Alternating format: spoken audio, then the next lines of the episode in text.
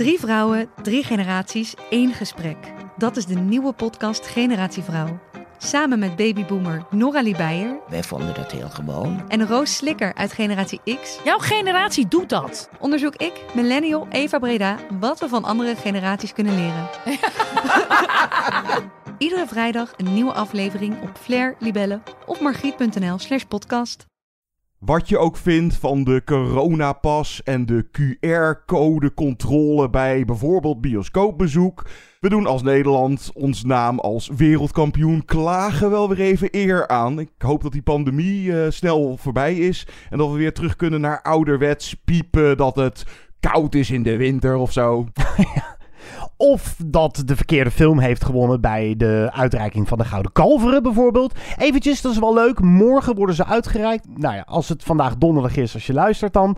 Wanneer deze podcast verschijnt.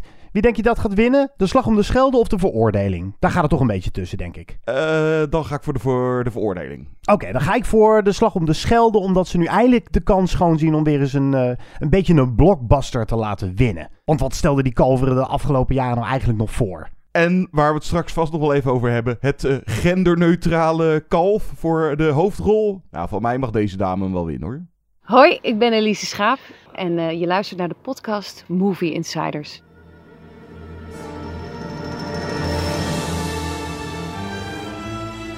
Good evening, ladies and gentlemen. We are tonight's entertainment. Movie Insiders. Why should I waste my time listening? Because I have a right to be. I have a voice. Groovy.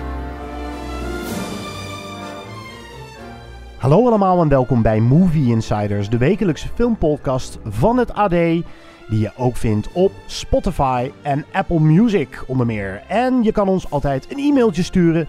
movieinsiderspodcast.gmail.com Of vind ons op de socials. Mijn naam is Guido. En mijn naam is John. Hey, Movie Insiders. Dat was toch die filmpodcast die geen aandacht besteedde aan eh, Nederlandse cinema? Nou, dit jaar volgens mij komen we nu, de staat de teller dan na deze, op acht recensies. Wauw. Van, ja, want we doen er weer twee. Maar de aanleiding is natuurlijk momenteel ook logisch. Het Nederlands Filmfestival is bezig. We doen straks een bespreking van de nieuwe Alex van Warmerdam. Zou het zijn tiende film zijn? Hm. Nummer 10. En een oud rubriekje, jee of nee. Nou, dat hebben we echt dik tien jaar lang gedaan. En wat was het ergens vorig jaar? Hebben we daar even een soort van de pauzeknop ingedrukt. En we zijn er nog steeds een beetje mee aan het spelen hoe we het aankleden. Maar zo in de loop van deze podcast doen we een aantal stellingen. En dat we daar dan ook een keer op ingaan. Niet alleen maar jee of nee blaren, maar ook van: oké, nou, vertel maar waarom dan dat je Ja, antwoord is. Beetje beargumenteren. En je mag het wel iets minder voorzichtig zeggen. Jee of nee is back, baby. Voordat wij zo de andere Nederlandse release, Mijn Vader is een Vliegtuig, gaan recenseren. We kregen nog een, een handjevol mailtjes, movieinsiderspodcast.gmail.com. Onder meer van Eddie en Michael, die weer kritiek op de kritiek op onze kritiek van... Of nou ja, we kregen bijval, laat ik hem even zo formuleren. Mensen die ons eh, nou, ook verdedigden van... Ja, iedereen moet toch gewoon zijn mening kunnen hebben over zo'n Dune... zonder dat je de boeken gelezen moet hebben. En Edwin had het ook deels daar nog over. Die zei ook nou, in zijn beeldje wat een heerlijke Hans Zimmer aflevering. Dus dat is de laatste Movie Insiders filmmuziek special van Koen. En Marie-Louise stuurde ook een leuk mailtje. Beste Koen, dat is dus onze presentator van de filmmuziek special. Met veel genoegen heb ik naar deze podcast geluisterd. In maart 2022 ga ik voor de vierde keer naar een concert van Hans Zimmer. Ik ben dus een echte fan van zijn werk, waarvan hij zelf zegt dat het beste nog moet gaan komen. Spannend. Graag deel ik mijn persoonlijke favoriete compositie van de maestro met je. Dat is To Every Captive Soul uit Hannibal. De film van Ridley Scott. Ja, dat is geen geweldige film, maar Nee. die score van Hans Zimmer is heel gaaf. Score is heel mooi. Keep them coming, mailtjes. Als je je verhaal kwijt wil. moviesiderspodcast.gmail.com Maar nu eerst, John. Ja, er kan nog wat verwarring ontstaan. Want je, nou, dit, je krijgt volgens mij ook nog een animatiefilm. Mijn moeder is een gorilla. En ergens volgende maand is de Vlaamse film Mijn vader is een saucies. Maar dit is de Nederlandse film Mijn vader is een vliegtuig. Ik rook alleen maar bij bijzondere gelegenheden. Ik heb de indruk dat wij uit hetzelfde hout eh, gesneden zijn. Wil je alleen met klem verzoeken om voorzichtig te zijn met je vader? Waarom is mijn vader uit de ouderlijke macht gezet? Dit valt onder dossier geheim. Soms denk ik dat ik gek aan het worden ben. Jij bent niet gek. Weet je nog waar we naartoe gaan? Naar huis. Ik wil geen geheimen meer in mijn leven.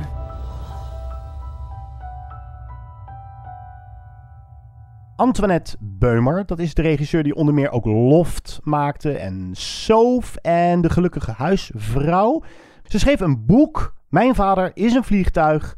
Eigenlijk deels losjes, zegt ze zelf, maar toch ook wel eigenlijk stevig gebaseerd op haar eigen leven, haar jeugd vooral. Als een meisje die opgroeit met een vader die manisch depressief is. En hoe dat haar leven heeft gekleurd. Ze laat daarbij haar zusjes buiten beschouwing. En waarom noem ik dat? Dat zijn hele bekende zussen. Marjolein Beumer is een bekende scenarist. En Famke Jansen is ook haar zus. Dat... Ik wist dat niet eens. Nee, wist je dat niet? Oké, ja. Goed. Mijn vader is een vliegtuig was dus eerst een boek, maar het kriebelde. Ze wilden er toch ook een film van maken. En we volgen daarin Eva, die dan wordt gespeeld door Elise Schaap, die we kennen van onder meer Ferry.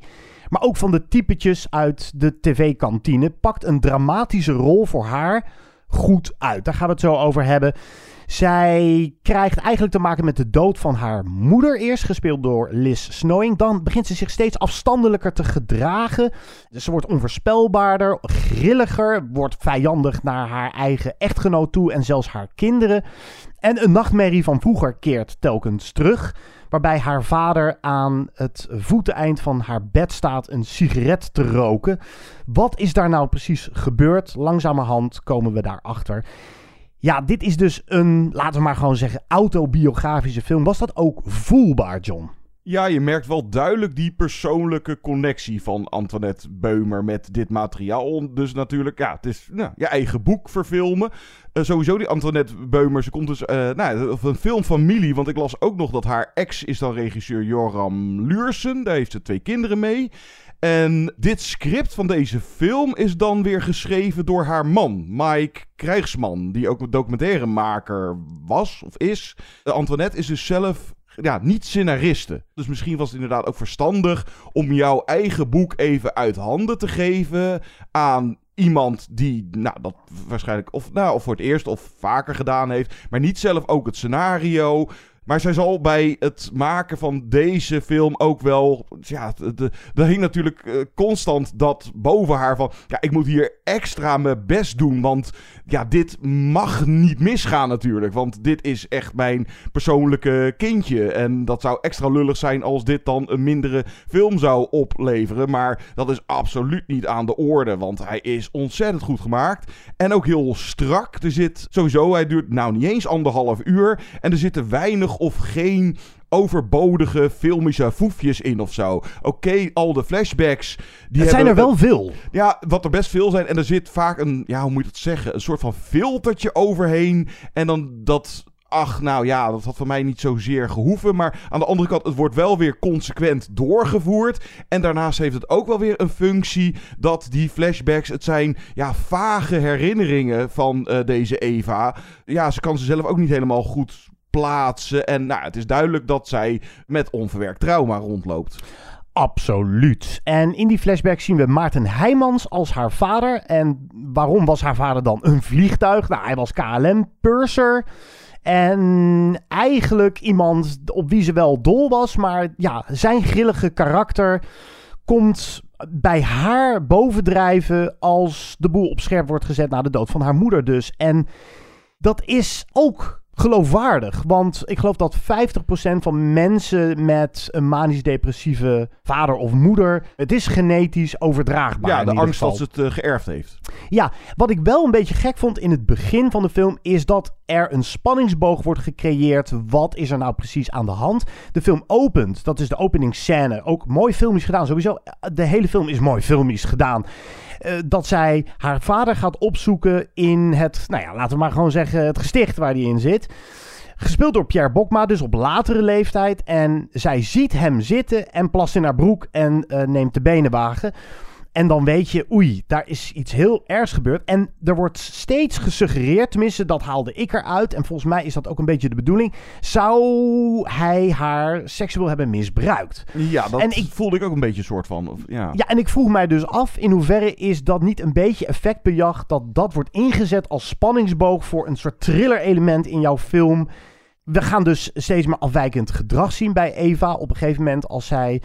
eh, zij wil bijvoorbeeld ineens zelf de lijkwagen rijden als haar eh, moeder is gestorven. Oh ja, die scène, ja. Ja, en dan krijg je ook nog wel eh, dat, dat ze haar moeder dan op de kist achterin de auto ziet zitten en naar haar schreven. Maar ook een paar van die metaforische scènes die ik iets minder goed vond werken. Bijvoorbeeld... Dan nou met ja, die kat. Dat met juist de kat. De, de kat die zijn eigen jongen opeet. Dat zijn van die dingen dat ik denk, ja, dat, dat had niet gehoeven. Of net eh 1, 2 of 3 van dat soort eh veel. scènetjes te veel of zo. Want kijk, dat zij de grip op de realiteit, eh, of echt begint te twijfelen aan nou, de realiteit en aan zichzelf begint te twijfelen. En ben ik misschien ook gek aan het worden? Eh, zit het inderdaad in mijn genen, want eh, heb ik het van mijn pa geërfd? Nou, die nachtmerries en zelfs die visioenen die ze overdag heeft. Ja, ze, ze zit al heel erg. Want ze, eh, die Eva is van zichzelf nogal een control freak. En heeft aan het begin van het verhaal haar leven. Nou, laten we gewoon zeggen, op orde. Hè, man en eh, leuk eh, tweeling kindjes heeft ze. Oké, ze houdt er een affaire op na. Maar nou ja, dat. Dat, dat, dat, dat, doen we allemaal ja, wel eens, oké, toch? Oké, ja, ik, ik kijk jou even. Eh, maar dat ze eh, ja, duidelijk wel weggestopte emoties. En, ja, en dat zij dan gaandeweg dat gaat proberen op te lossen voor zichzelf. Ze heeft het weggestopt en wat, wat is er? En eigenlijk de soort van de confrontatie opzoeken of aangaan met haar vader. En er zitten echt wel ook eh, goed uitgewerkte dingen in. Dat bijvoorbeeld haar man, wat echt sowieso eh, is... Wauw, wat een is- echtgenoot. Ja, Die blijft haar eh, trouw. begrip, begrip van, nou ja... Ze vraagt ook de begrip. Ze, ze Ja. vraagt eigenlijk tijd. Van geef mij de ruimte en Geef de nog, tijd. geef me nog net even iets Juist. langer. En, want hij zit ook van... Ja, ik wist wel donders goed dat je er een, een man op nahield. En oké, ik laat je dit doen. Maar er is wel een soort van grens. Op een gegeven moment vind ik het wel fijn dat je weer een keertje terug naar huis komt. Ja, precies. En dit is godzijdank ook geen Oprah Winfrey handboek voor de psychotherapie waar we naar zitten te kijken. De werkelijkheid is weerbarstiger. En dat mag een film ook laten zien. Dat het heel moeilijk is je vinger eh, te leggen op waarom gedraagt ze zich zo. Wat is de uitwerking als je zo'n jeugd hebt gehad.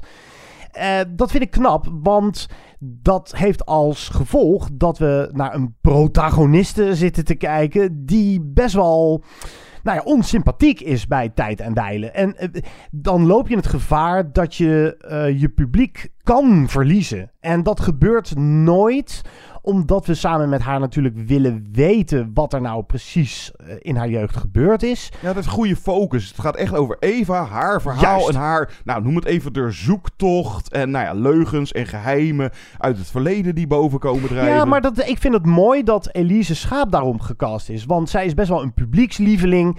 We kennen haar allemaal van haar komische eh, talent. Zij zat onder meer in familie Kruis. Daar, daar, deed ze een Oost-Europees accent. En zij kan heel goed eh Famke Louise nadoen. En weet ik. Daar is zij eh, onbekend. En toen, ik heb ook Antoinette Beumer gesproken. Hoe kom je in vredesnaam bij Elise Schaap uit? Ja, juist om die reden.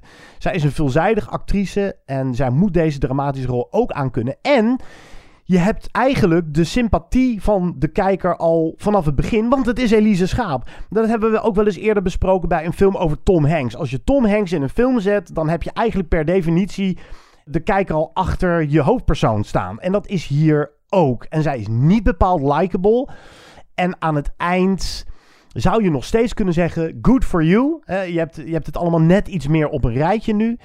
Maar ze doet dingen die, die niet heel netjes zijn. Laat ik het daarop nee, houden. inderdaad. Maar Elise Schaap, die schittert hier Wauw, wat is ze goed, hè? eh, ja, ze kan dat ja, gewoon fantastisch acteren. Dat, nou ja, wat ze van zichzelf al had. Of dat proberen sterk te blijven, wat je altijd al was. Maar dan steeds meer die vertwijfeling. En steeds meer, nou ja, het lijkt af te glijden in, nou ja, eh, manische depressie of eh, psych, psychisch in de war. Nou ja, trauma acteren, dat, dat is ook maar de kunst. En Geef haar inderdaad het gouden kalf. eh, maar die ene categorie hebben we het zo nog wel over. En Pierre Bokma is ook fantastisch in zijn bijrol. Hij is echt goed eng, laten we het zo eh, zeggen. Is, is het niet wel het, het geval dat Pierre Bokma begint wel steeds meer... Nou ja, ik zeg het even heel oneerbiedig, want dit is een serieus verhaal en het gaat over een, een serieuze psychi- eh, psychische stoornis. Maar dat hij iets te veel weirdo's speelt. Het is wel gevaarlijk dat we nu op een punt komen. Ah, daar hebben we weer Pierre Bokma die de ruimte krijgt van de regisseur om zijn, zijn, zijn kunde om maffe personages te spelen. Nou, volgens mij eh, vindt Pierre Bokma dat vrije heerlijk hoor, dit soort, dit soort rolletjes eh, spelen. Maar inderdaad, ja... Je is- ziet wel steeds meer, daar heb je Pierre Bokma weer. Ja. Dat is een beetje, eh, daar gaan we een beetje naartoe. Ja, en in deze film eh, komt het er wel net mee weg. En sowieso, wat ik ook zei over focus, van er zijn ook geen onnodige subplotjes verder in of zo. Het is echt psychologisch drama of zelfs thriller, want er zit ook echt een spanningsboog. En nou, vooral ook een en passend toontje. Want je hebt bijvoorbeeld vader, eh, dus Pierre Bokma, die dan in zijn broek poept eh, als we in een restaurant zitten. Of die beetje vrijpostige buurvrouw. Ja, eh, mooi. maar zelfs, zelfs dat heeft een ongemakkelijk gevoel zit daarbij. Het is niet zozeer grappig of te dramatisch aangedikt of zo. En nou ja, verrassend, eh, weet ik niet, eh, maar verrassend goede film. En dus dat, nou, spannend en ook op sommige momenten nog wel aangrijpend. Zeker. En dus uitstekend geacteerd. En een strak script en strakke regie. En ook weer zo'n mooi voorbeeld van, nou ja, zie je nou wel. We, we kunnen het wel hier in Nederlandse cinema. Misschien moet het eh, ook wat meer promoten hier in de podcast. Als het inderdaad, zoals nu dit jaar, eindelijk ook weer eens de moeite is. Maar het is vrij uitzonderlijk, want nou ja... Er zijn er wel een paar, maar voor eh, nou, Nederlandse begrippen eh, een puik psychologisch drama. Zeker. En ik wil nog even één kleine anekdote vertellen. Eh, ik heb haar dus geïnterviewd en ik heb een stuk geschreven voor het AD. Maar dit paste daar niet in. Dus vind ik het aardig om hier even te vermelden. Omdat dit echt ook gaat over het maken van film. En hoe dat overkomt op de kijker. Zij had dus die hele film afgemonteerd. En ze keek naar het eindresultaat, vertelde ze me. En ze voelde zich er toch niet 100% happy mee. Ze zei, ja, het is een goede film, maar ik mis iets. Ik weet niet wat. En toen heeft ze iets vrij uitzonderlijks gedaan. Ze heeft een andere editor gevraagd om de film volledig opnieuw op te bouwen. Dus ze heeft al het geschoten materiaal aan die nieuwe editor gegeven. Die nieuwe editor is vrij jong en nieuw en was niet zo bekend met wie Antoinette Beumer was. En had ook niet het boek gelezen, Mijn Vader een vliegtuig. Dus wist ook niet goed van tevoren waar het heen zou gaan. En die heeft ja, van, van al die scènes die geschoten zijn, een compleet nieuwe film gebouwd. En ze zei ook tegen mij, daardoor is de film dichter bij mij gekomen. Zij voelde toch net wat beter aan hoe je het autobiografische eh, nog beter aan het voetlicht kan brengen in een film. En wat zij dus wil doen is eh, dat bijna als studiemateriaal laten eh, inzetten. Die twee versies. En wat dus montage kan doen met een film. Hoe zeer dat uitmaakt voor het eindresultaat. Vond ik nog aardig om even te vertellen. Gewoon compleet opnieuw gemonteerd. En daar word ik dan nieuwsgierig naar, omdat het zo'n goede film is. Ook nieuwsgierig naar hoe haar versie er dan Juist. uitziet. Ja, dat bedoel ik. Ja, ja, ja.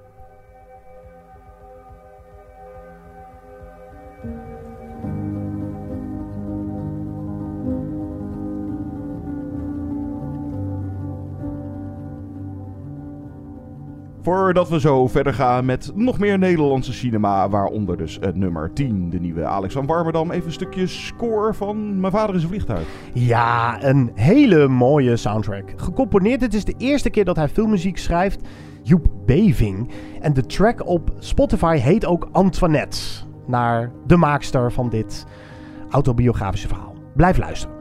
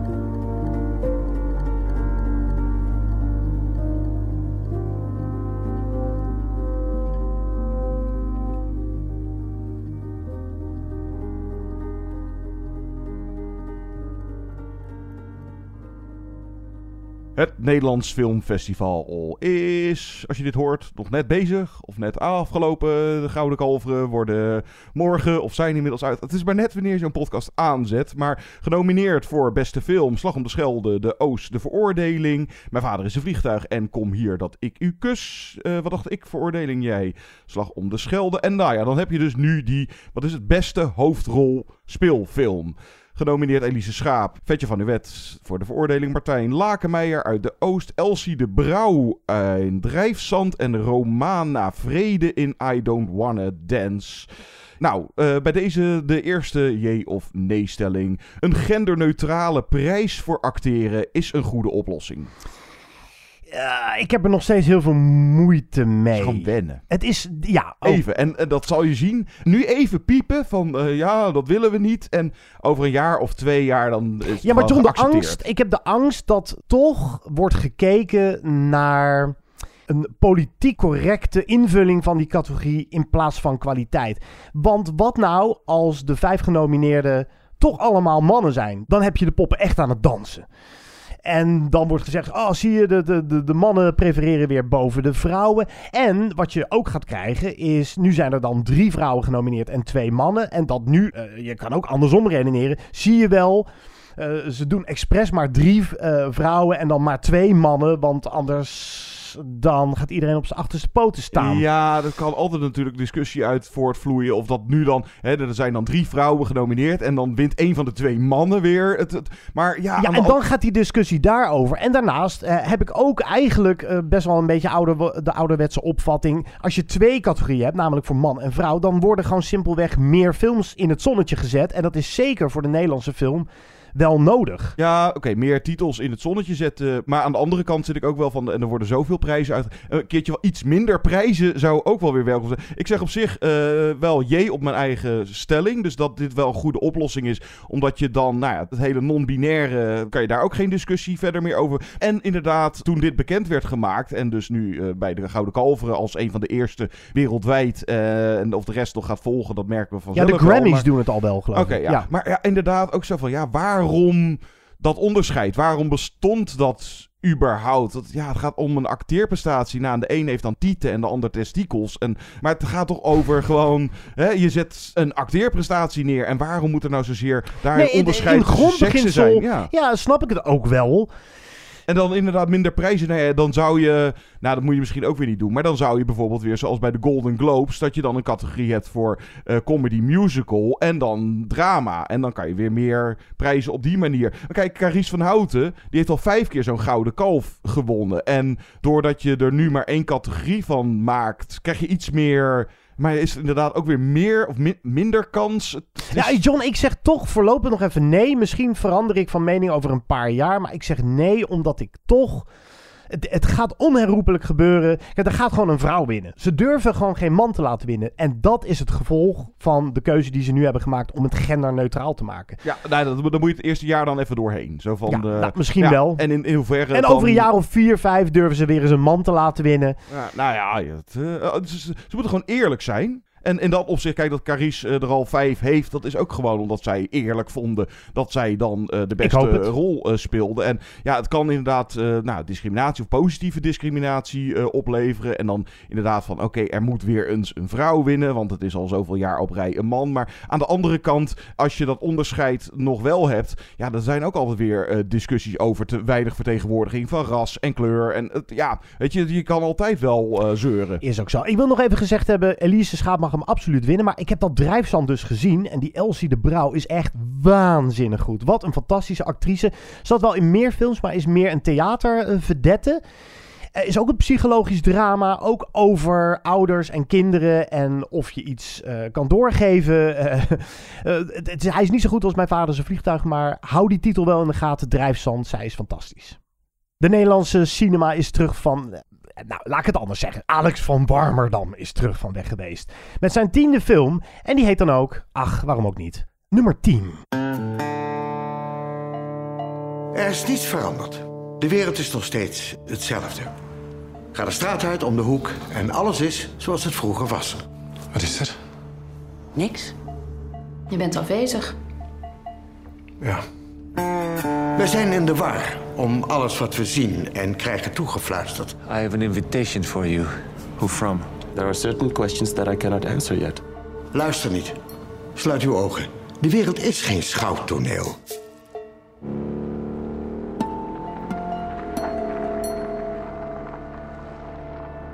Ik zal u tonen wat u zien wilt. De stille, stille wereld waarin wij allen zijn geboren.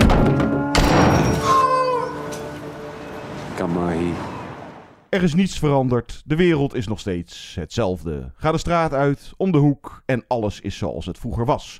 Of gek genoeg, heel anders. Nummer 10 is dus de tiende film van Alex van Warmerdam, misschien wel Nederlands meest unieke regisseur, die eerder onder andere Abel, De Noorderlingen, Ober en Borgman maakte. Een zwart-komische thriller over Günther, Tom de Wispelare, die als vierjarige in een Duits bos werd gevonden en nu, 40 jaar later, een normaal leven leidt als toneelacteur, die tijd doorbrengt met zijn dochter Lizzie en een affaire heeft met zijn getrouwde tegenspeelster. Hij begint zich pas iets af te vragen over zijn afkomst als een vreemde man op een brug één woord in zijn oor fluistert. Guido, bij de persvoorstelling kregen wij het verzoek van de distributeur of indirect van Alex van Warmerdam of wij alsjeblieft niet willen spoileren. Dat gaan we ook niet doen. Maar ja, er vindt halverwege, de, zelfs halverwege de film al nogal een wending of een twist eh, plaats. En ja, daardoor krijg je een beetje het gevoel van alsof wij hier maar een ja, halve film mogen kunnen recenseren als we ons netjes eh, inderdaad niet gaan spoileren. Of, nou, laten we het zo, eh, zonder te zeggen wat het dan is, maar hoe vond je de wending?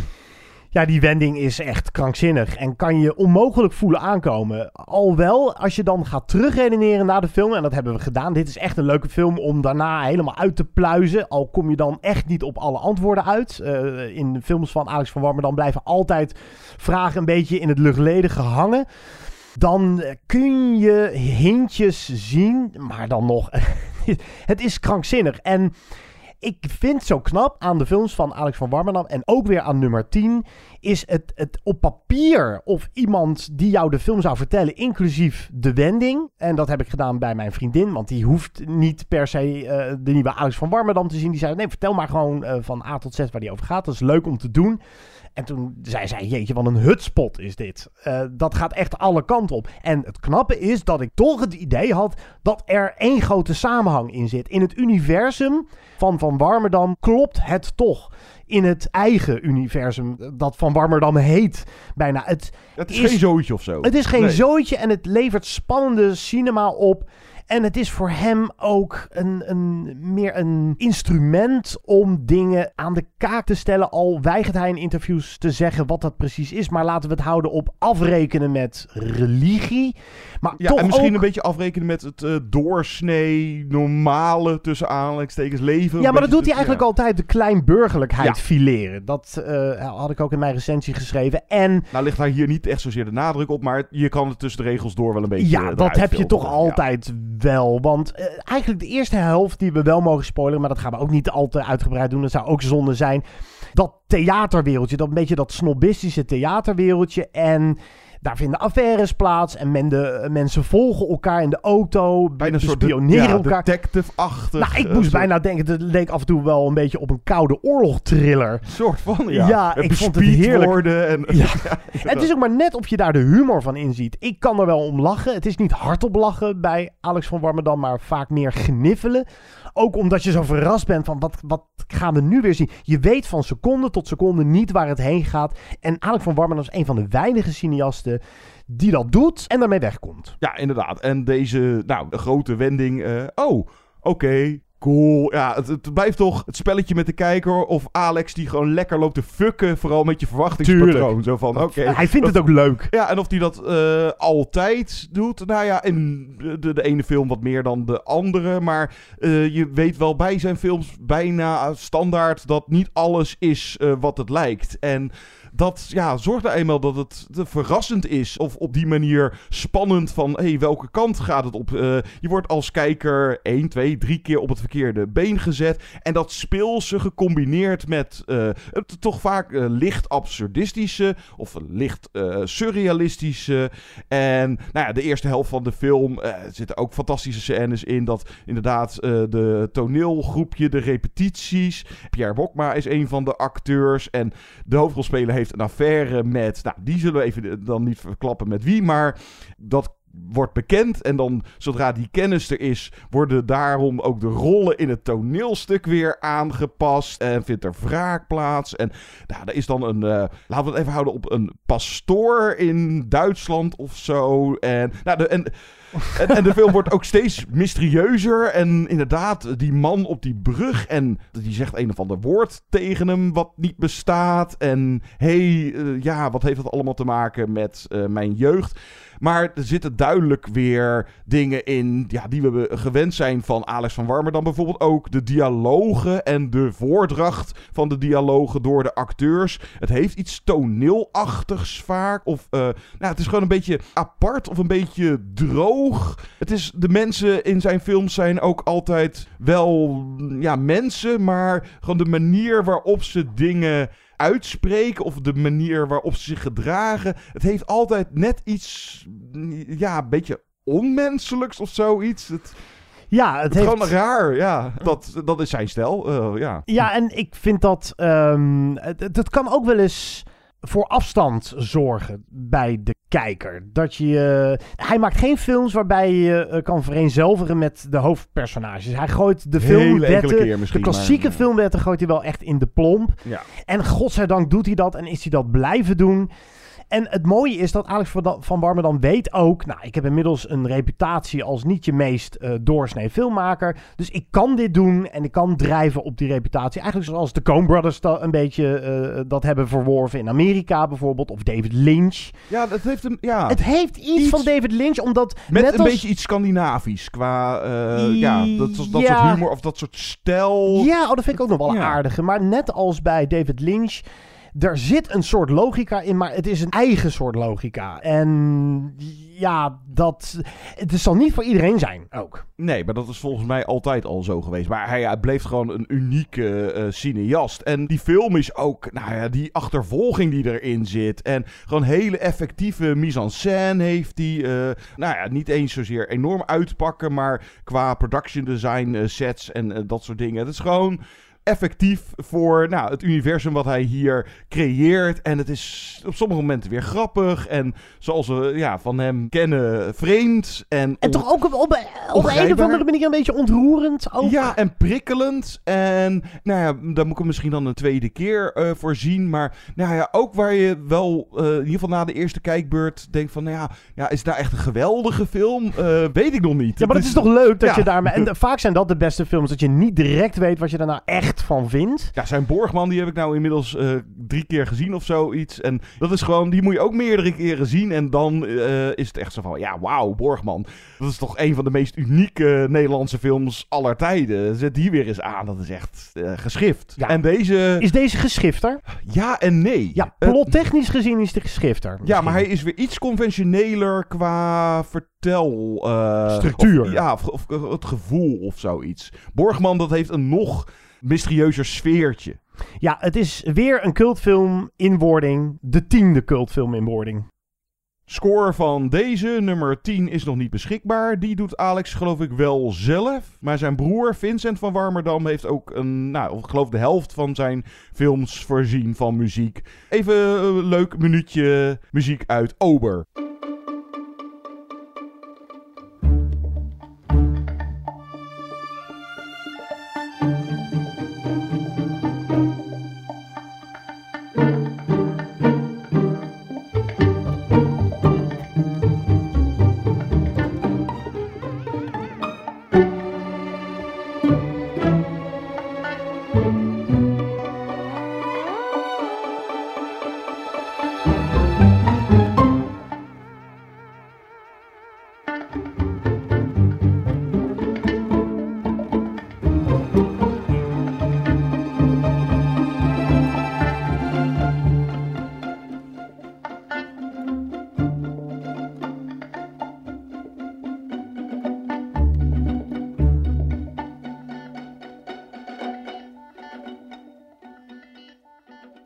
Voor of nee. We hadden net al even een jee of nee stelling betreffende het Nederlands Filmfestival en het genderneutrale kalf.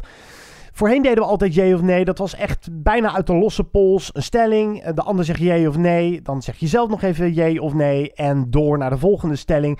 En dat vonden mensen leuk. Uh, luisteraars hebben, toen we ermee stopten, uh, nou ja, er ontstond een, er was een opstand. Er was een opstand. We kunnen het nog wel af en toe eens een keertje doen. Waarom niet? Ja, en, en nu vind ik wel, want dat was een beetje het frustrerende voor anderen die er weer niet zo weg van waren. Ja, het blijft van die losse flodders. Waarom vind je het dan een jee of een nee? Nou, laten we dat dan nu doen. Gewoon wat minder stellingen. We hebben er nog drie liggen, geloof ik. Zoiets. En dan jee of nee. En dan even kort wel beargumenteren waarom. En ze hebben altijd wel een beetje een raakvlak met de films of de onderwerpen die in de betreffende podcast voorbij komen. Ja, of zoals in dit geval dan filmnieuws dat regisseur Roger Michel op 65-jarige leeftijd overleed.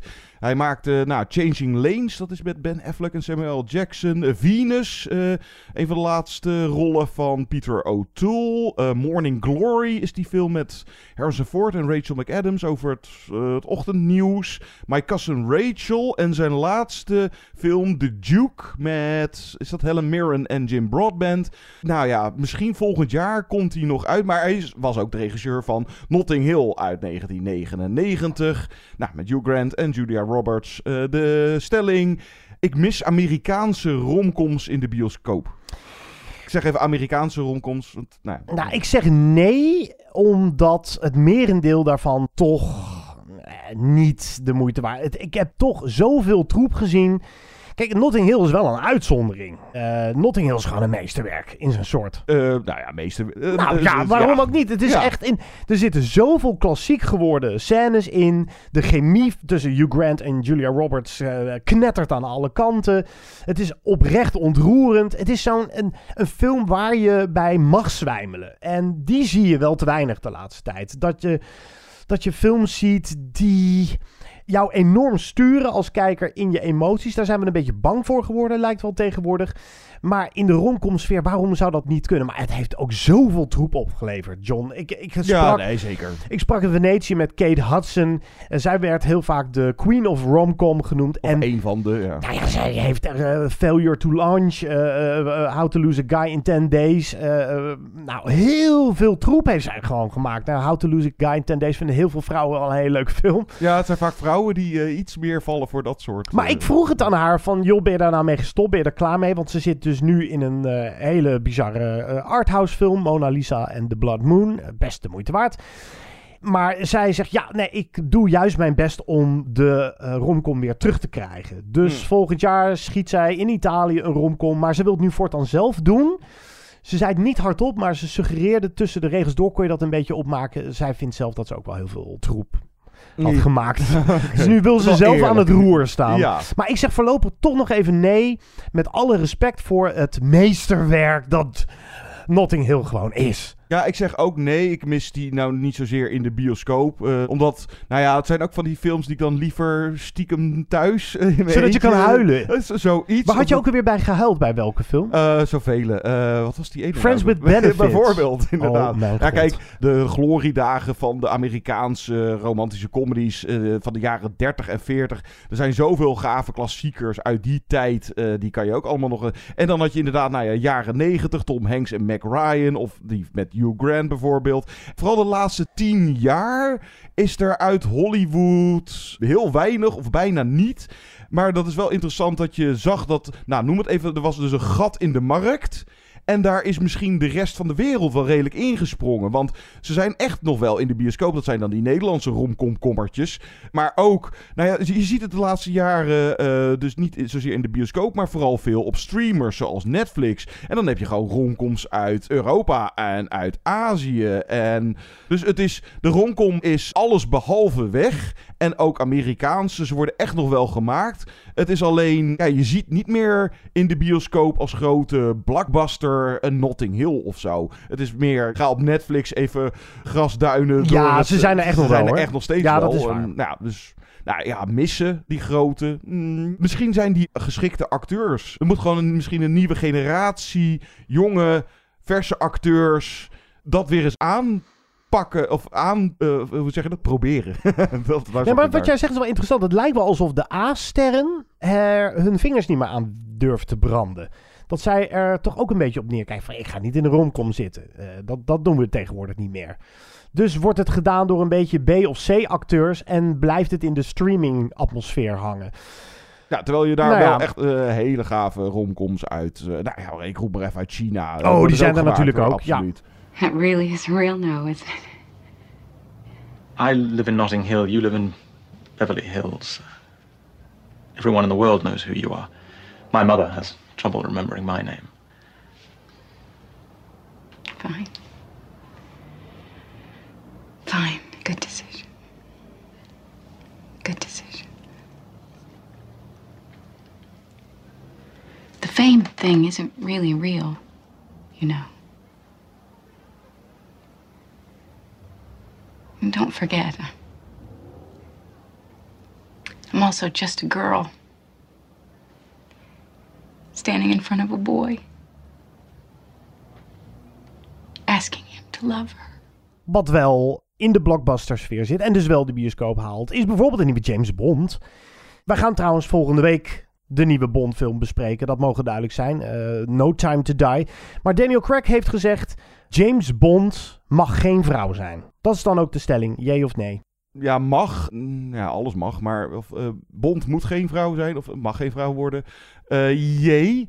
En daarmee sluit ik me aan bij Daniel Craig. Die, nou ja, als je het zo eh, las als headline, dan is het zo van, hè, eh, wat, hoezo? Maar hij heeft daar daadwerkelijk een eh, goede reden voor die uitspraak. En daar sta ik ook wel achter van, ja, eh, vrouwen, ze moeten gewoon meer, of hun eigen films of franchises krijgen. Want, nou kijk, natuurlijk, ik zal ook niet heel toepasselijk een Nederlands eh, gaan lopen mekkeren als eh, James Bond een vrouw zou worden. Want van mij, ja, alles mag of alles kan. En ja, het zou, eh, is het dan progressief? En, en nou met betrekking tot inclusiviteit. Nou, ik heb altijd nog wel zoiets, zeker met betrekking tot bijvoorbeeld historische films en zo, mits het wel geloofwaardig blijft. En Bond, ja, nou ja, James Bond is een. Dat personage is een blanke man. Dan zeg ik niet dat je dat dan altijd per se eh, moet blijven behouden. Maar inderdaad, me aansluiten bij Daniel Craig. Eh, bedenk iets nieuws. Geef vrouwen eh, een, een eigen Jane Bond filmreeks. Nee, zeker. Ik ben het daar helemaal mee eens. Ik weet niet wat ik daar per se aan toe moet voegen. Kijk, ze hebben wel eh, de familie Broccoli, of Barbara Broccoli. Dat is de dochter van Albert Broccoli, de grote eindbaas van het James Bond-universum, zou je kunnen zeggen. Met Michael G. Wilson. Dat zijn echt de bazen. En die hebben nu besloten, wij moeten ook wat aan inclusiviteit doen. Er worden echt heel veel gesprekken gevoerd voordat een nieuwe Bondfilm wordt gedraaid. Wat gaan we doen? Welke thema's spelen er in de wereld die we misschien mee kunnen pakken in de plot van onze volgende 007-film? Het ging altijd al wel redelijk met de tijd mee. Zeker weten. En nu is er een zwarte 00-agente in de nieuwe film te zien. Die wordt gespeeld door Lashana Lynch. Zij zat in Captain Marvel, had zij een rolletje. Mocht je haar nog voor de geest kunnen halen. En de, de bizar, toen bekend werd dat zij een 00-agente ging spelen werd online direct geroepen van zie je nou wel, ze gaan het toch doen. Politiek correct, woke.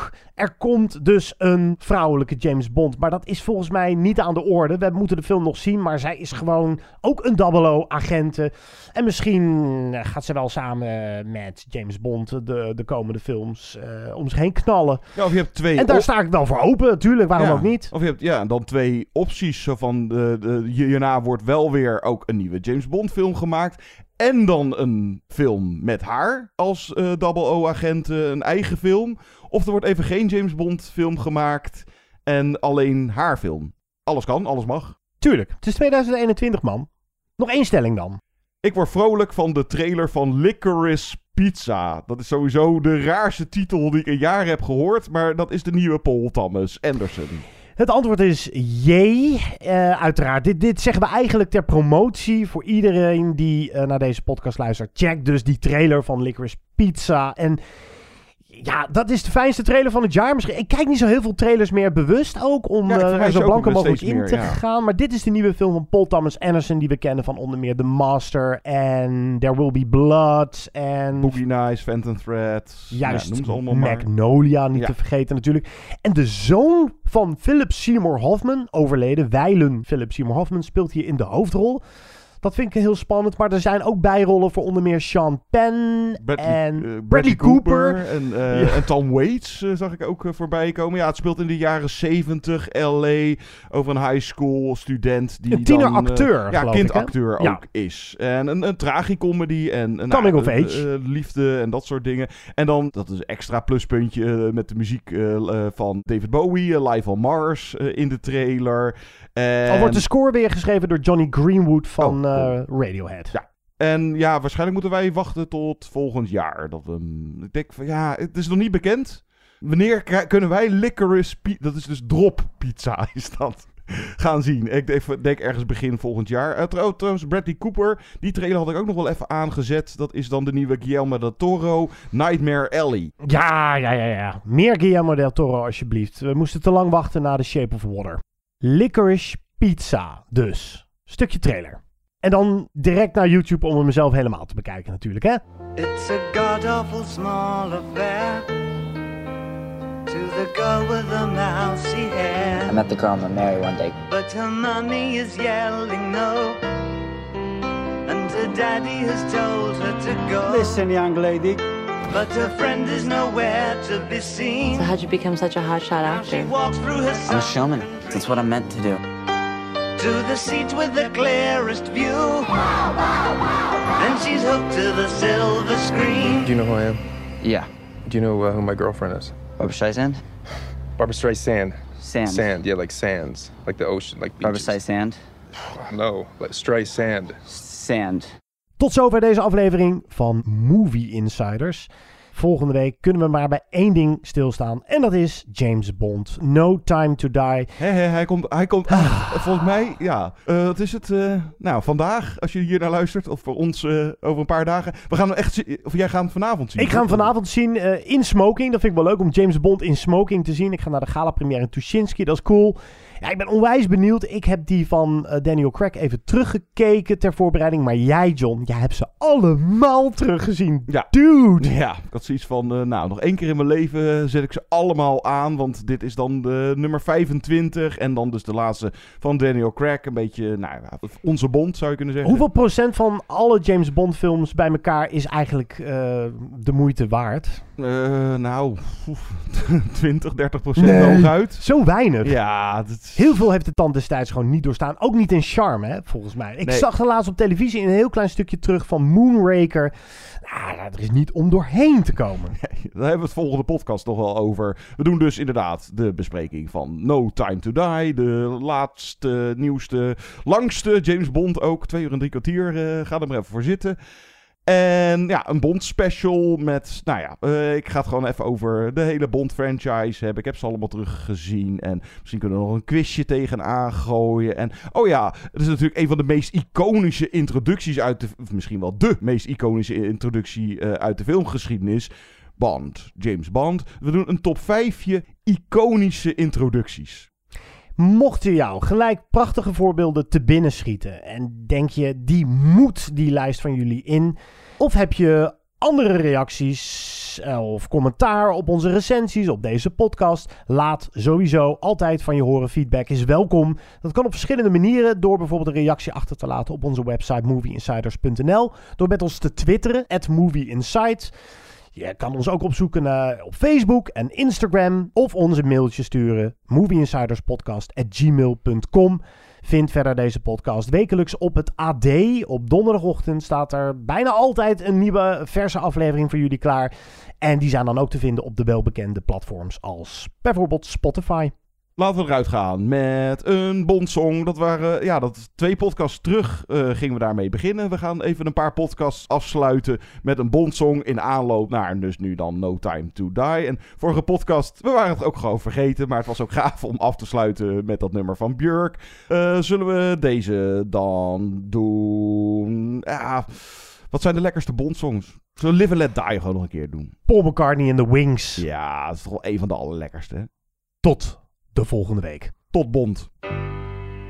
When you were young and your heart was an open book, you used to say, live and let live. You know you did, you know you did, you know you did. But if this ever changing world in which we live in makes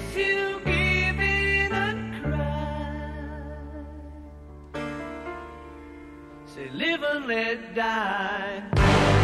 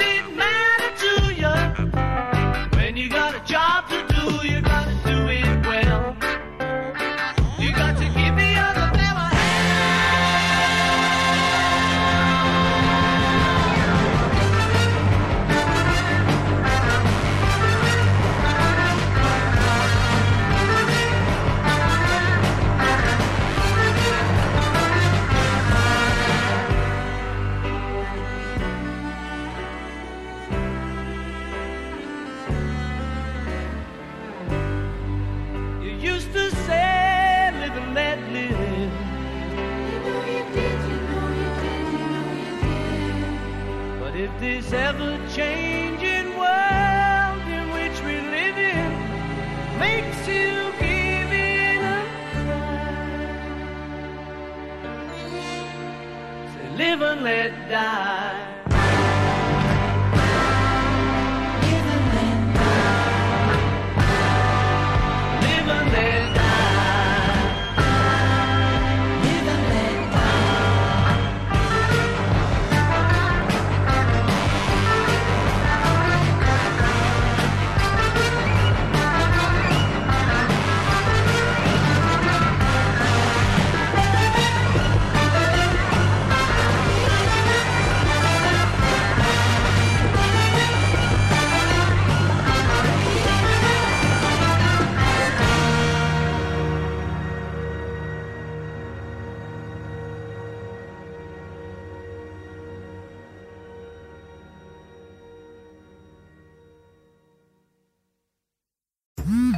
Worden dagelijks overladen met overbodige informatie. En het is moeilijk de zin van de onzin te scheiden. Daarom vertrouw ik op echte journalisten in plaats van meningen.